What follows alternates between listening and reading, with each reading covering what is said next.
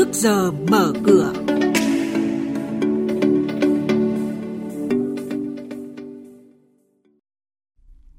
Thưa quý vị và các bạn, vàng tăng, lãi suất khó giảm, tỷ giá dịu lại, sản phẩm chứng quyền có bảo đảm sẽ được giao dịch vào ngày 28 tháng 6 này. Tập đoàn Hòa Phát đứng trong top 10 doanh nghiệp niêm yết uy tín của năm 2019 là những nội dung sẽ có trong mục ở chuyên mục trước giờ mở cửa ngay sau đây.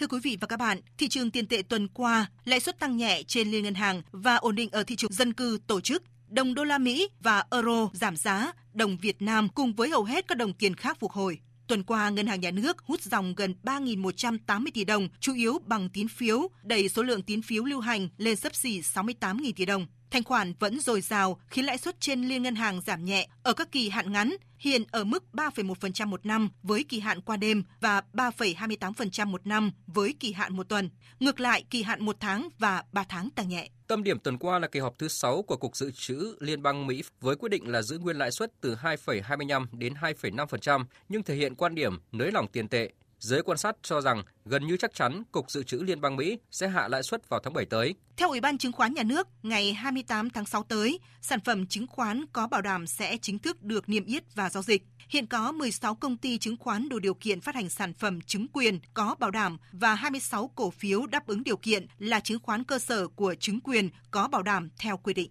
Tập đoàn Hòa Phát tiếp tục có mặt trong top 10 doanh nghiệp niêm yết uy tín năm 2019, nhóm cổ phiếu Blue Chip được biết, trong quý 1 vừa qua, Tập đoàn Hòa Phát đạt 15.180 tỷ đồng doanh thu và 1.810 tỷ đồng lợi nhuận sau thuế, đạt lần lượt là 22% và 27% kế hoạch doanh thu và lợi nhuận năm nay. Quý vị và các bạn đang nghe chuyên mục Trước giờ mở cửa, phát sóng trên kênh Thời sự VV1 từ thứ 2 đến thứ 6 hàng tuần.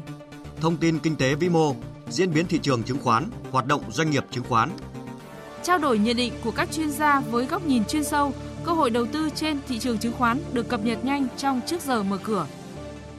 Thưa quý vị và các bạn, sau hai lần thử thách, thị trường chứng khoán phiên giao dịch hôm qua đã chào thua trước ngưỡng kháng cự 965 điểm do lực cung chờ, trong khi lực cầu chưa đủ mạnh. Đáng chú ý, trong khi nhóm cổ phiếu dầu khí giao dịch thiếu khởi sắc, thì dòng tiền với tâm điểm là cổ phiếu VCB đã hỗ trợ tốt cho đà tăng trưởng của thị trường. Đóng cửa VN Index tăng 3,65 điểm lên 962,85 điểm, tổng khối lượng giao dịch đạt trên 150 triệu đơn vị, giá trị gần 3.390 tỷ đồng. Chuyên gia chứng khoán Lê Ngọc Nam, Phó trưởng phòng nghiên cứu tư vấn đầu tư, công ty chứng khoán Tân Việt cho rằng Hiện tại thì thị trường đang giao dịch tích cực hơn một chút so với mức trung bình khi mà VN Index tăng khoảng 5 điểm. Tuy vậy thì thanh khoản trung bình cũng đang tương đối thấp nếu so với hai phiên cuối tuần trước. Tuy nhiên thì chúng ta cũng thấy rằng cái xu hướng ổn định đang tương đối là tốt trong một vài phiên trở lại đây. Thế còn thông tin về Fed có thể giảm lãi suất trong đợt tới thì à, tôi cho rằng cũng có thể các thông tin này chứng minh mức độ tăng lãi suất của Fed trong suốt cả giai đoạn vừa rồi có thể bị à, chứng lại trong thời gian sắp tới.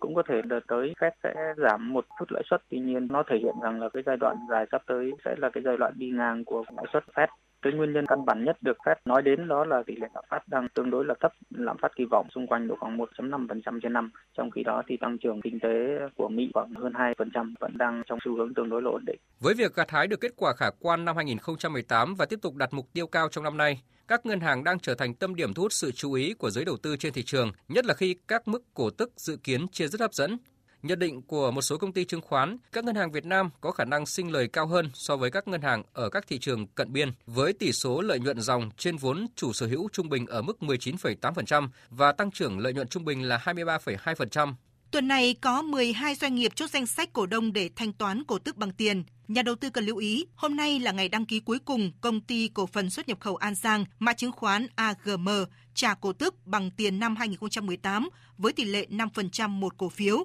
tức một cổ phiếu được nhận 500 đồng. Công ty cổ phần thương mại Bi Hà Nội, mã chứng khoán HAT, trả cổ tức bằng tiền mặt năm 2018 với tỷ lệ 30% một cổ phiếu, tức một cổ phiếu được nhận 3.000 đồng. Ngày đăng ký cuối cùng hôm nay 25 tháng 6.